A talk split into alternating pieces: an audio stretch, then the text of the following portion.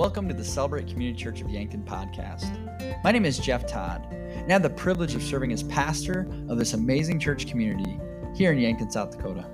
I just want to say thank you for joining us. And it's my prayer that this week's message will truly encourage you. Enjoy.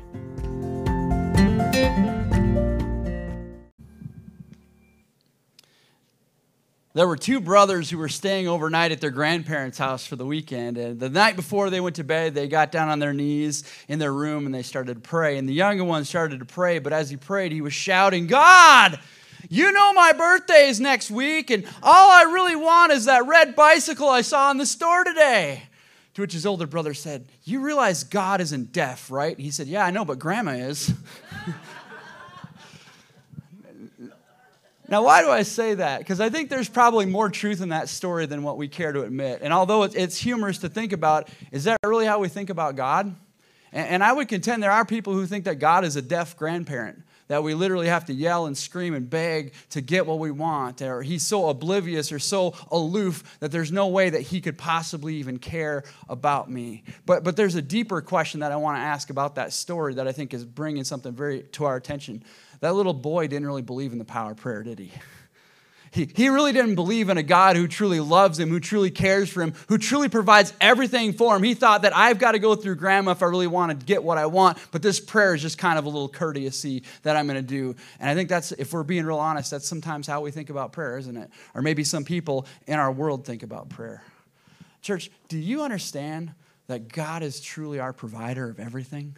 And that not only is he not a distant, aloof grandparent, he knows you deeply. He loves you passionately. And before the words are even on our lips, he knows exactly what we need. And his desire is for us to have that. So let's go to that wonderful Father in prayer right now. God, I thank you that you are a loving Father. I thank you that you not only know every person in this room by name, you created them, you planned and purposed them to be in this moment, and you know every single thing that we need. God, you know our desires, you know our dreams, you know our wishes, our hopes, you know our hurts, you know our pains. And God, I come before you on behalf of this wonderful congregation that I get to pastor, and I ask that you would forgive us for the times that we doubt that. And for the times where we think we need to do it on our own strength or that we need to kind of manipulate to try to get what we want other people, God, you provide everything. And I pray that we would rest in that comfort and in that truth. We ask these things in the matchless name of Jesus Christ our Lord. Amen. If you're a guest here today, we want to welcome you to being part of our series, Teach Us to Pray. For those of you watching online or listening to our podcast, we're so glad you're joining us. I'd love to see you in the room sometime. If you live here in the Yankton area, man, there's a you're missing out on these amazing people that are in this room. We want to have you in this room. If you don't live in the Yankton area, I would highly encourage you to find a church somewhere in your area that you can connect with to be part of the body of Christ. But we've been in this series called Teach Us How to Pray. And it's based on Luke 11, where the disciples asked Jesus, Teach us to pray. And as a result of that, he taught us the Lord's Prayer. And we said that once we truly understand prayer, it changes everything. And so, if you've missed it or, or you're, you're, a guest to kind of catch you up previously on Teach Us to Pray the last couple weeks, um, you can go back to our website, yankton.church. You can go to our YouTube channel. We also have our podcast as well. Highly encourage you to go back and listen to that. If there's someone who you've been inviting to come and they're not quite ready to set foot in the door yet, send them the link to the video and say, just watch this as a great little foot in the door. But the first week, we talked about how we see prayer matters. And I gave you some visuals about what we sometimes think about prayer and somehow we can kind of flip those. I encourage you to go back and watch that. The second week, we started unpacking this Lord's Prayer that we're going through throughout this series. And that first line, it's going to be on the screen behind me. I like us to pray this again out loud together. The first part of the Lord's Prayer Our Father, who art in heaven, hallowed be thy name. Church, do you know how much it makes God dance when he hears you guys pray that? It, it, just gave me goose pimples in this room. Can you imagine what it did for the Father in heaven when we do that? See, Jesus addressed God as Father. And our problem is sometimes we don't have a very good view of our earthly Father, do we? But we know what our Heavenly Father should be. We are no longer slaves. Jesus reminded the nation of Israel, they're no longer slaves, they're children of God. And Jesus Christ has made a way for us to be his children, and we are worthy of that. And last week we did the second line to the Lord's Prayer. Again, it's going to be on the screen behind me. Let's pray this to God again out loud together. Thy kingdom come, thy will be done on earth as it is in heaven. N.T. Wright said about that prayer it's not a prayer of resignation, but it's a risky, crazy prayer where we sign on to the work of his kingdom and permit me to add, not mine. Because if I'm living for my kingdom, I'm living for something pretty temporal, aren't I? But when we're living for God's kingdom, it's something eternal. And we talked about the life of Joseph. And throughout this series, we're going to be talking about different people and different prayers that they had. And God had given Joseph a dream, but it didn't exactly go the way Joseph thought it would.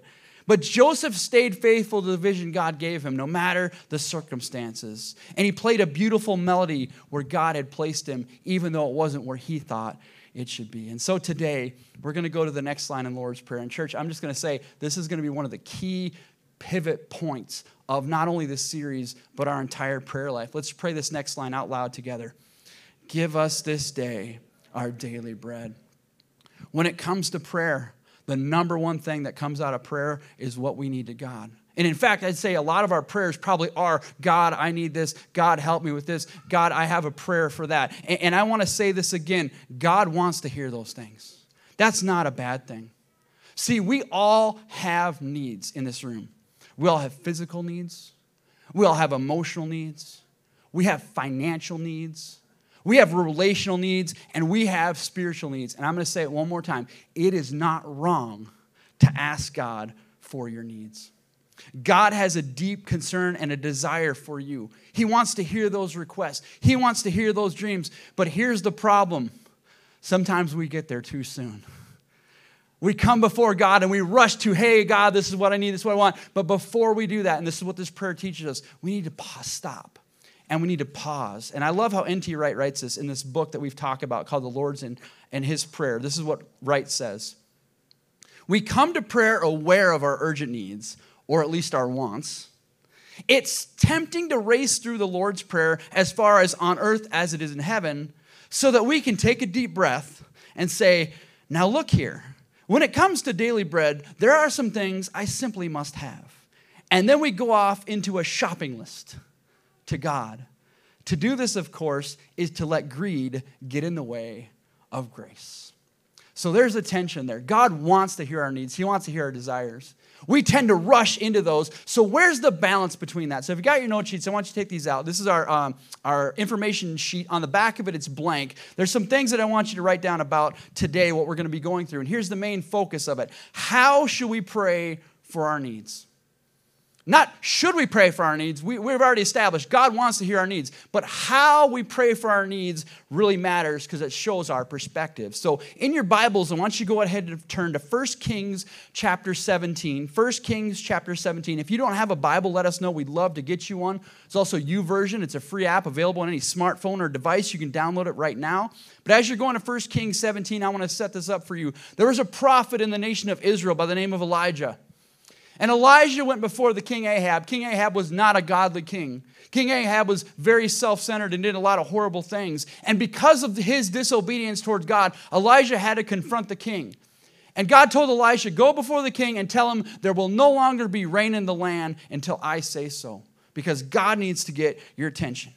As you can imagine, King Ahab wasn't real excited to receive that news. And so Elisha did the very wise thing and he took off out of there and he went and hid from the king because the king wanted to kill him. He wasn't very happy with him. But if you remember, Elijah had said there's not going to be rain in the land, there's going to be drought, there's going to be famine. That not only impacted the king and his palace, it impacted the entire nation, including Elijah. But God did something very interesting with Elijah, and this is so important when it comes to praying about our needs and understanding it. God told Elijah where to go, and he promised that he would provide for Elijah. So in 1 Kings 17, I'm going to be in the sixth verse. Look at what God did for Elijah. The ravens brought him bread and meat in the morning, and bread and meat in the evening, and he drank from the brook. An amazing miracle. In this time of famine, in this time of drought, God brought Elijah. The birds from the air brought Elijah bread in the morning and at night. And there was a mountain stream, a brook that was there that Elijah would use to drink from. Now, what does that mean? And this is something very important. We got to back up to understand what's really going on there. And, and here's what I want to give you, and I'll give you this point. You can write it down, it'll be on the screen behind me. God provides what I need. Do you believe that, church? God provides what I need. I want you to look at somebody and say, God provides what I need. Here's what was going on there. God said, Elijah, go this mountain. I'm going to provide what you need. This is what it reminded Elijah of and the entire nation of Israel and the rest of us that even today can look back and see. See, when God called the nation of Israel out of Egypt, before he sent them to the promised land, God said, Listen, I'm going to provide for your needs. I am your provider. And I'm going to show you this in a very curious way. God did something very curious. Every morning when the Israelites would wake up, there would be this bread all over the ground. They had no idea what it was, so they called it manna. Manna actually means what is it? They don't know what it is, but it was their daily bread that God provided every single day for them. And see, here's the thing when Elisha was brought this bread by the ravens, it was a hearkening back to those days because God wanted to teach his people, I am your provider. I will provide for you every day, just like I did the manna. That's why when we pray the Lord's Prayer and Jesus says, Give us this day our what? That's hearkening back to those days of the Israelites in the Exodus when God provided for us. See, God's going to provide what I need. Even before I ask Him, God provides what I need. Did you know that none of us ask God for oxygen? he just gave it to us. If He took it away, it'd be kind of bad, wouldn't it? But He still gives it to us. Our heart beats whether we think about it or not, doesn't it? Because God provides that for us. God provides what I need. He's the source of all things. Look at what Jesus says in Matthew 6. Look at the birds of the air. Now, when Jesus said that, the people in his audience thought back to Elijah and how the birds provided food for Elijah. They do not sow or reap or stow away in barns, yet your heavenly Father feeds them. And here's the line I don't want you to miss, church. Are you not much more valuable than they? Church, God is not a deaf grandparent that's out of touch. God cares deeply about you. And of all the things in creation, of all the animals, of all the planets and the stars, He cares mostly about His children, you and I. God wants us to know that He is the provider. That's why every day when the Israelites got up, there was this manna that was provided for them. That's why when the nation of Israel turned their back on him, God said, It's not going to rain, and I'm going to provide Elisha every day with this food so Elisha can build that faith. And don't miss this, church. Every single person in this room today needs to understand God is your provider. Amazon Prime is not my provider. Hy-Vee is not my provider. Walmart is not my provider. God is my provider. But we can fall into that trap. And that's one of the biggest dangers of our culture today that we think that way, but yet God is still our provider. Well, after a period of time for Elijah, the brook dried up. And it's interesting, Elijah didn't freak out about that like many of us might have would, because God gave Elijah a direction. It's so interesting. In verse 8, the word of the Lord came to Elijah Go at once to Zarephath in the region of Sidon and stay there. Now, I want to stop there for a second. You've heard me say this before. When you come along a word in the Bible and you're not sure how to pronounce it, what do we do, church? Say it with confidence because nobody else knows how to say it either, okay? So just say it with confidence. I have directed a widow there to supply you with food. See, Elisha, instead of the birds bringing you food, now a widow is going to provide food for you. That might not mean to us much to us here in the 21st century, because again, we've got Hy-Vee, Amazon Prime, food stamps. Back in that day, if you were a widow, you were the poorest of the poor. See, women weren't allowed to work in that culture, so the only way a woman could be provided for is if she had a husband. If her husband dies, guess what? She's at the mercy of everyone else to provide for her. So, why would God tell Elisha to go to this town and, oh, by the way, this poorest of the poor widow is gonna provide for you? Why would he do that? And it's so glad that you asked that because here's what happens Elisha goes to the town. He goes to town gate and he sees a widow and he asks her for food. And verse 12 is so important to understand. And this is what the widow says As surely as the Lord your God lives, she replied, I don't have any bread. Only a handful of flour in a jar and a little olive oil in a jug. I'm gathering a few sticks to take home and make my meal for myself and my son that we may eat it and die. Church, can I just say this is probably the most impactful statement on prayer that you can see. And it's even in this, our culture today, even though the widow said it back in the, Elijah's time, we could hear this today. See that God that you trust in? He doesn't care about me. If he did, why wouldn't he provide for me and my son? This drought, our economy's in the toilet. My husband obviously died. She didn't say that, but it's implied. Me and my son, this is all we have. And if we're going to take this and eat it, and then we're going to die, where's your God, Elijah? Where's your God? That sound like some prayers maybe you've prayed before, or maybe here in our culture today. Listen to what Elisha replies in verse 13. Elijah said to her, Don't be afraid. Man, we could just stop right there, right? Don't be afraid. God is your provider. But listen to what he says Go home and do as you said. But first, this is so important, church, make a small loaf of bread for me from what you have and bring it to me. Then make something for yourself and your son. I just need to unpack what's going on here so you don't miss it. This is a widow who's the poorest of the poor. All she has is a little flour olive oil. She's making her last meal so she and her son can eat it, and then they have no food. The only thing they have to face after that is certain death. This is all I have, Elisha. And Elisha says to her, Hey, before you do that, why don't you make me a little bread and feed me first? what? Does that sound kind of arrogant? That's like, are you kidding me, Elijah? Now, why would God do that? And this is why, church, and here's the second thing you need to understand.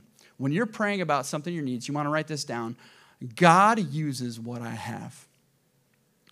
See, Elisha wanted to help this widow understand God uses what I have. What did this widow have? She just had a little bit of flour and a little bit of olive oil. And, and Elisha said to her through the Spirit of God, she said, Listen, before you use what you have, just give a little bit to me and then use what you already have.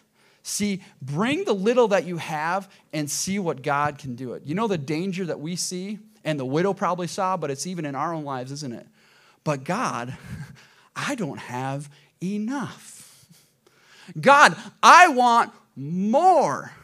And let's just keep it at the widow. We don't even make it personal for this. The widow says, Listen, this is all I have, God. If I use this, I won't have any more.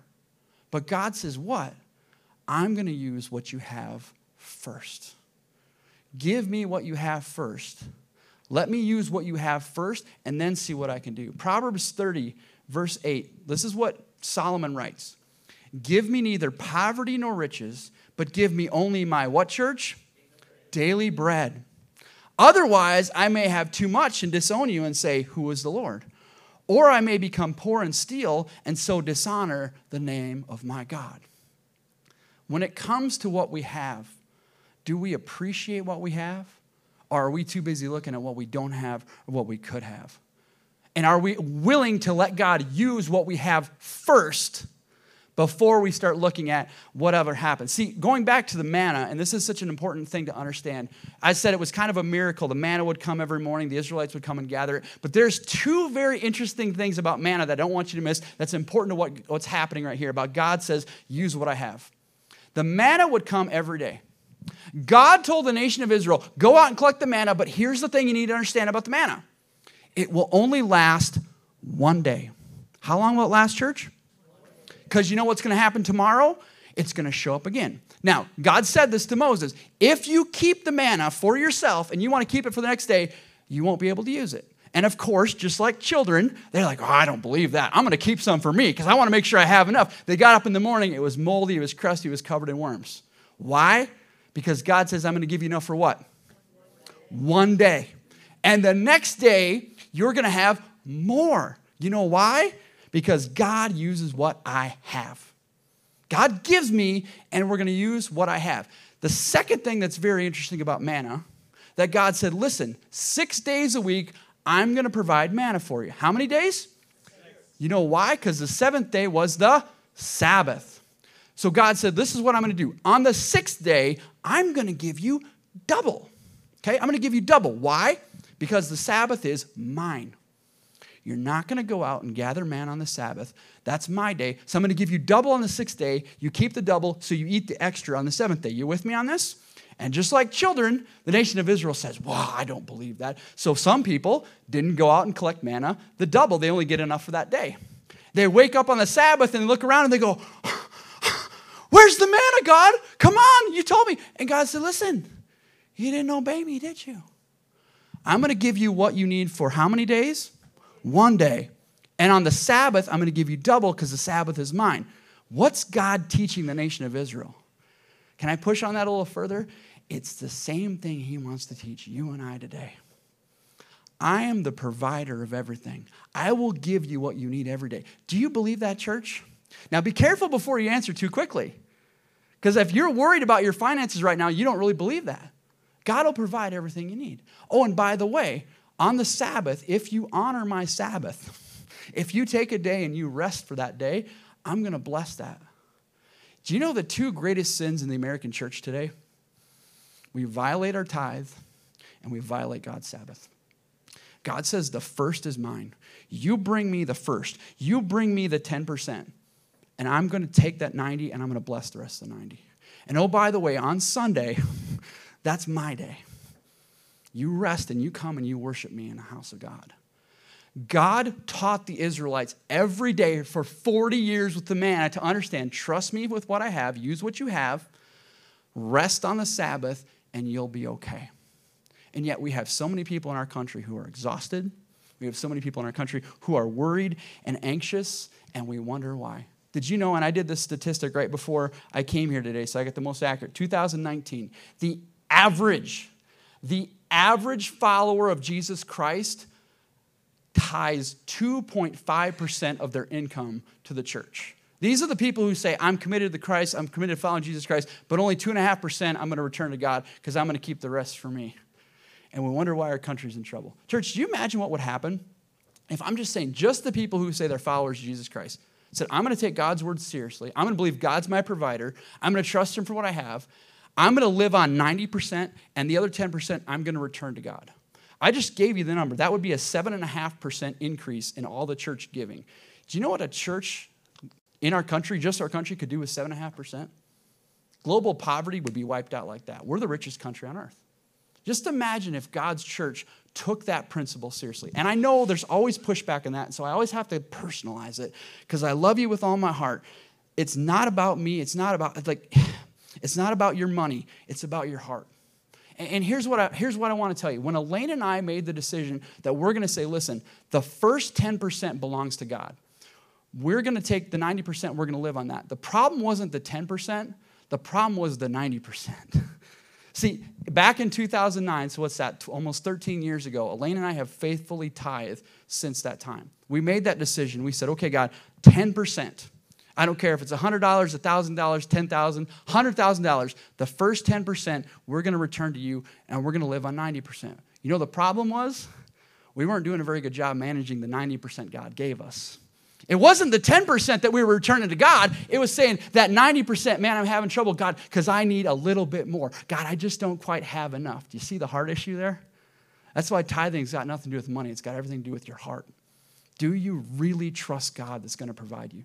Do you believe that He's going to give you what you provide and use what you already have? And I'll say it again I've never met a person yet, 44 years of living, I might meet him sometime, who has been faithfully returning to God their 10% and has been struggling financially. Please don't hear that as, oh, I'll give to God and I get. That's not what I said. What I said is, God knows your heart. And he says, Are you going to trust me with the 90%? When Elaine and I do our budgets, and then I'm going to move on, um, I, am the one that does the budget in our house, and we sit down. And one of the things that we started doing, because we'll sit down and talk about it once we have everything figured out. It's pretty simple, right? This is the money coming in, this is the money coming out, this is what we got left. You guys, it's pretty simple, right? So we sit down and we go through that. We always start with what we have first. And I'll even try to be intentional to say to Elaine, look at what God's given us. Isn't this awesome? Isn't this great? And then we go look at all the ways that money's going to get spent. That's the discouraging part, right? Amen? But, but start there first and say, God, I'm going to trust you with that 10%. That's what God tried to teach us with manna, and that's what he's trying to teach this widow. God uses what I have. Well, now we're going to go back to Elijah and the widow in case you forgot about that. And remember, this Elijah makes this very arrogant statement to this widow. He says, Listen, I know, I know you're making your last meal for you and your son to eat, and then you're going to die. But before you do that, will you just make me a little bit of bread? Why would she listen to him? Why would she do that? That's kind of confusing, isn't it? And I'm just going to personalize it. Why would you listen to what I just said? Really, Pastor? Okay, my income, I have to take 10% and return that to God and live on 90%. Why would you do it? And I'd say it's the same answer that Elisha gave this widow. Look at what he says in verse 14. This, for this is what the Lord, the God of Israel, says. Can I just permit me to add? Not Elisha, not Jeff Todd. For this is what the Lord, the God of Israel, says.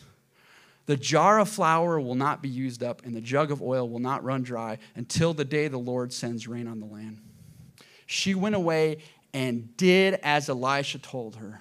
So there was food every day for Elisha and for the woman and her family. If you got your notes, when it comes to praying about our needs, we're going to just review what we said before. God provides what I need, God uses what I have. Here's the third one. You want to write this down God does what I can't. And I don't want to over spiritualize this. This widow, to make this decision to do this, was a tremendous act of faith. For me to tithe 10% is not a tremendous act of faith. I don't risk starving to death, and my kids don't risk starving to death. This widow put her faith in that, and she did as Elijah told her to, and it's obedience. And God provided food. God takes our natural and provides his supernatural into it. He did it with the widow and the flour. He did it with Jesus and the two, the, the two fish and the five loaves of bread, and I guarantee he can do it in your life. He will do what I can't. But here's the problem do we really believe that? Because what if the widow said, Okay, Elijah, sure, I believe you, but I'm still going to keep it for my own? Do you think it would have been the same result for her? I don't think so because God can use what I can't. God can use what I can't. But that wasn't the end for Elijah and the widow. And here's the point I don't want you to miss this, church. See, in the midst of this miracle, every day, think about this, there hasn't been rain on the uh, land. It had been over three years by this point. And every day Elisha was staying with this widow. There'd be flour and oil. They have no idea how. God miraculously provides flour and oil, flour and oil every day. That's a pretty cool miracle, isn't it? That'd be enough to say, wow, praise God, isn't that awesome? But the widow didn't. You know why? Because something very personal happened to the widow. Remember her son, the one she thought was going to starve to death? He got his physical needs met. He kept eating food, but her son died. In the midst of this miracle, her son died. And she goes to Elisha in verse 18, and man, listen to this statement. She said to Elijah, What do you have against me, man of God? Did you come to remind me of my sin and kill my son? See, that woman was saved by her son, by daily food provided, and now this. And, church, again, I'm going to say this again. This is a, our world says this all the time. What kind of God allows that? Yeah, God provided a miracle for my food, but my son dies anyway? If you can provide a miracle, God, why can't you help all the starving children in Africa? God, why can't you say that? If you're really God, why would you do that? And Elijah, in the midst of this pain, in the midst of this hurt, prays one of the most painful prayers in all of Scripture. If you go to verse 20, then Elisha cried out to the Lord, Lord, my God you have brought this tragedy, even on this widow I'm staying with, by causing her son to die.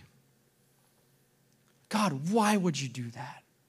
So here's what I want you to understand, church God provides what I need, God uses what I have, God does what I can't. But here's the last one, and this is so important when it comes to praying for our needs God cares where I turn. Can I just put it to you like this? God is okay with your doubt. Elisha prayed a prayer that sounded kind of doubting, didn't it? Lord God, I, you've brought this tragedy on this widow I'm staying with by causing her son to die. God is okay with my doubt. God is okay with me not knowing how this is going to happen as long as I keep turning to Him. Church, can I ask you a personal question? Where do you turn when your world turns upside down? Do you turn to fear? Do you turn to doubt? Do you turn to anger? Do you turn to blaming? Or do you turn to the one who knows you deeply, who loves you deeply, who provides everything I need, who uses what I have, who does what I can't. Is that who we turn to? Because again, we live in a fallen, broken world. Children die every day, people still starve. Sometimes our homes get repossessed, but God not only cares about that, He cares about and giving us a way to restore our broken world. Look what Elisha does in verse 21. Then Elijah stretched himself out on the boy three times and cried to the Lord, Lord my God, let this boy's life return to him. And the Lord heard Elisha's cry, and the boy's life returned to him, and he lived. I everybody look right here. God is still in the miracle business today. I don't care what your situation is. My God can bring it back from the dead because he can do it with Elisha. He can do it here. But don't miss what was going on here. Elisha was begging God for a miracle. Anybody ever begged God for a miracle before? I know I have. But it wasn't on his behalf. God begged, Elisha begged God for a miracle on behalf of this widow. And this is what I'm saying. He didn't owe this woman anything, but yet he cared deeply for her. So, my question to you is if you aren't seeing miracles in your life today, number one, are you asking for them? And number two, are you asking for others or for yourself? Because you see what God honors? He says, When you cry out on behalf of this widow, I brought him back from the dead. And, church, look at what happens in verse 24. And if you've missed this, come back because this is the point that I want you to understand. Verse 24 The woman said to Elijah, Now I know that you are a man of God, and that the word of God is from your mouth is truth. We live in a world today, just like this widow, who rejects prayer who sees prayer as a fantasy or as a wish. But I'm telling you, church, in the same way that God changed this woman's heart, notice it wasn't the miracle of the flour and the oil that changed this woman's heart. And it wasn't even the fact that her son got raised from the dead, it was because of what Elijah prayed. And she saw his prayer and his faith.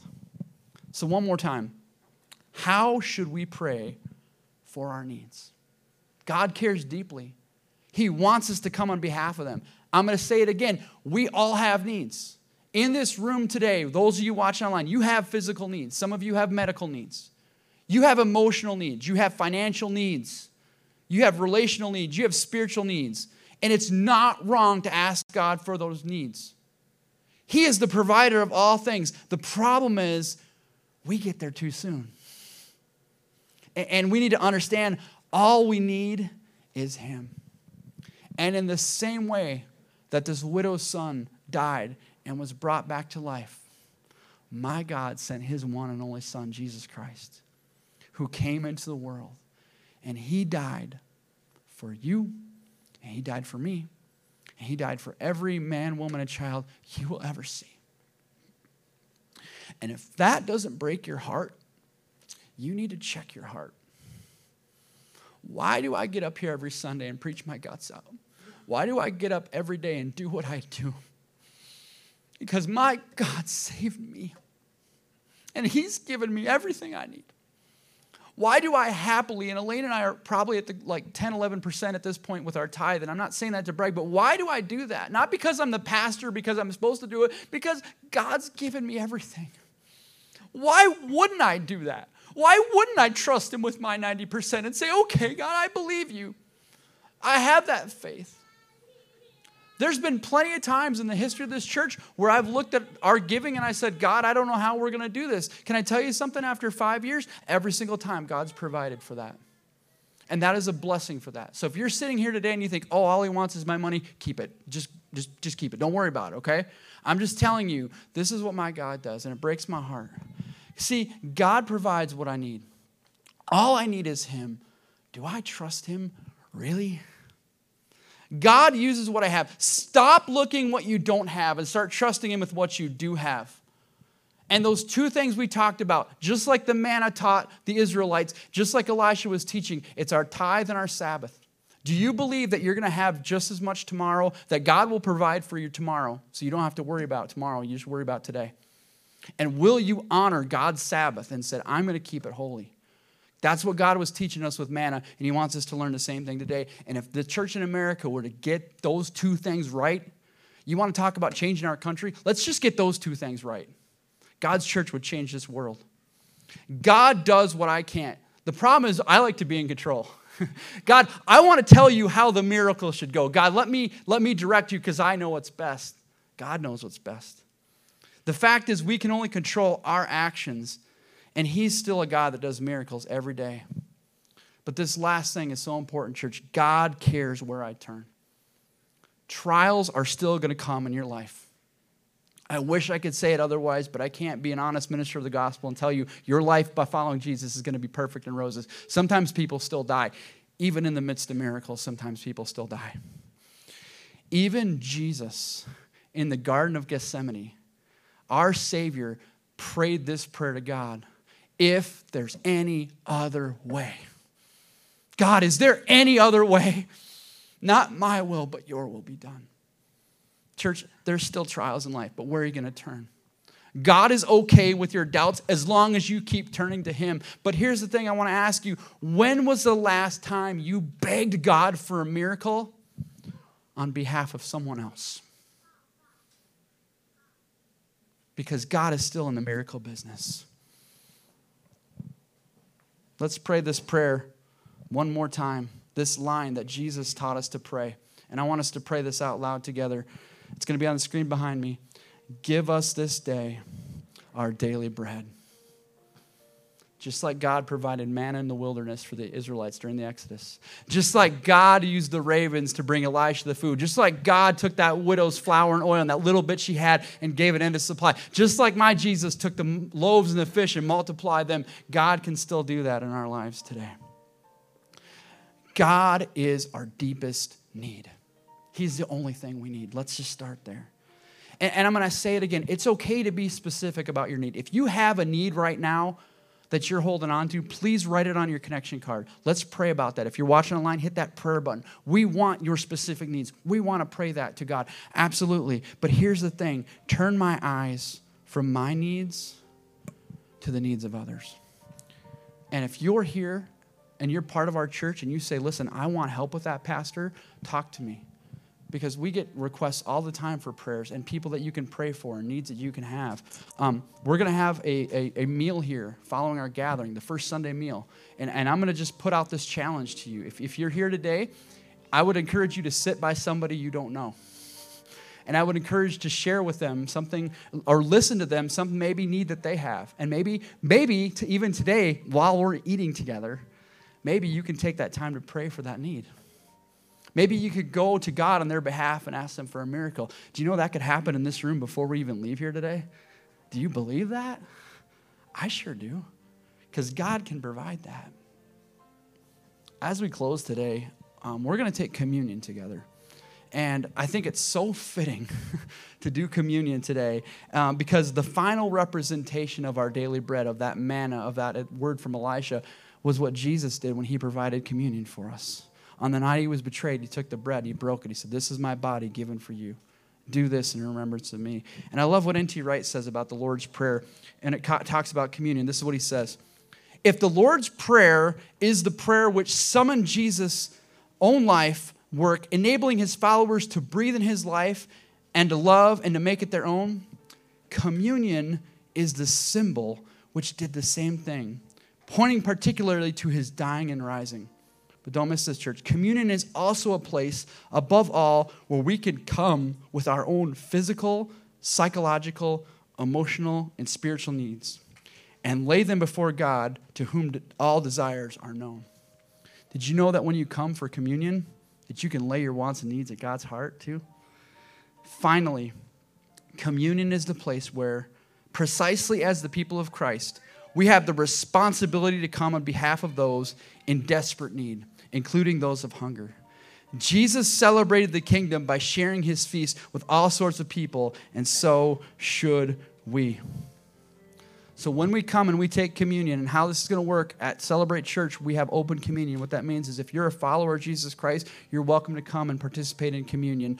Um, I, after I pray, I'm going to invite you to come up and take it. I would encourage you to take it back to your chairs, and we'll take it together once you get back there. That's a little kit. You got to peel off the label and get in the juice, but we'll get to that part. But what I'm saying that is, as we're taking this communion together today, I want you to think about that phrase, our daily bread and what Jesus did when he said on that night how he was betrayed and what the gift that it was for God to say, our gift of salvation. Our one true need is his salvation in our life. So let's pray.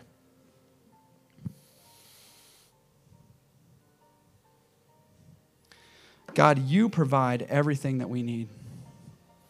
And I need to ask again that you would forgive us for when we come before you and we ask too quickly for those needs.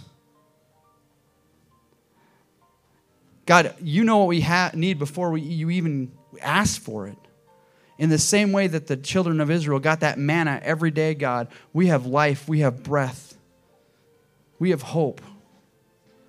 God, I thank you that you use what we you have already given us.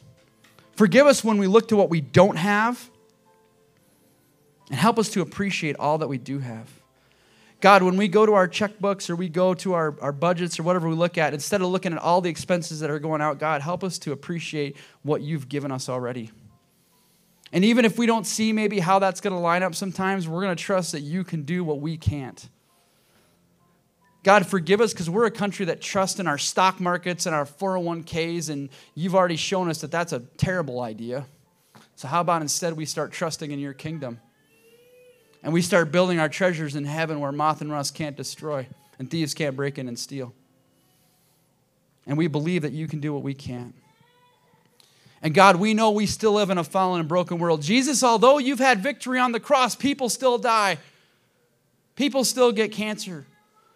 And in this time in between of your victory on the cross and when you come again, there's going to be hurt in the world. Even in the midst of miracle, there can be a pain. But God, I pray that we would turn to you. You're okay with our doubts as long as we keep turning those doubts right towards you. And we don't allow the enemy to have a foothold in our lives. As we're closing here, I don't know where this message is landing for each of you. So I'm just going to give you a few moments of just quiet with God. And if you're watching online or listening to our podcast, this is your time to talk to your Father. What's a need that you have? What's something you need to trust Him with? Let's just take some time to think through that.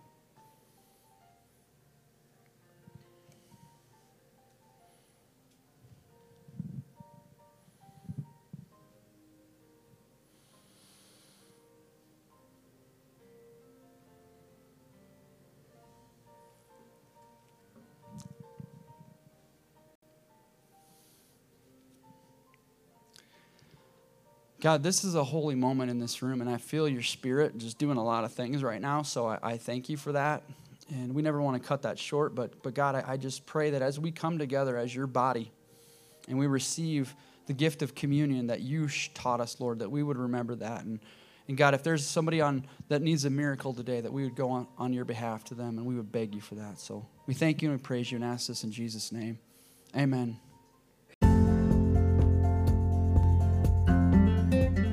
Thanks so much for listening. If you live in the Yankton area, we'd love for you to join us Sundays at 10:30 a.m. at 310 Walnut Street.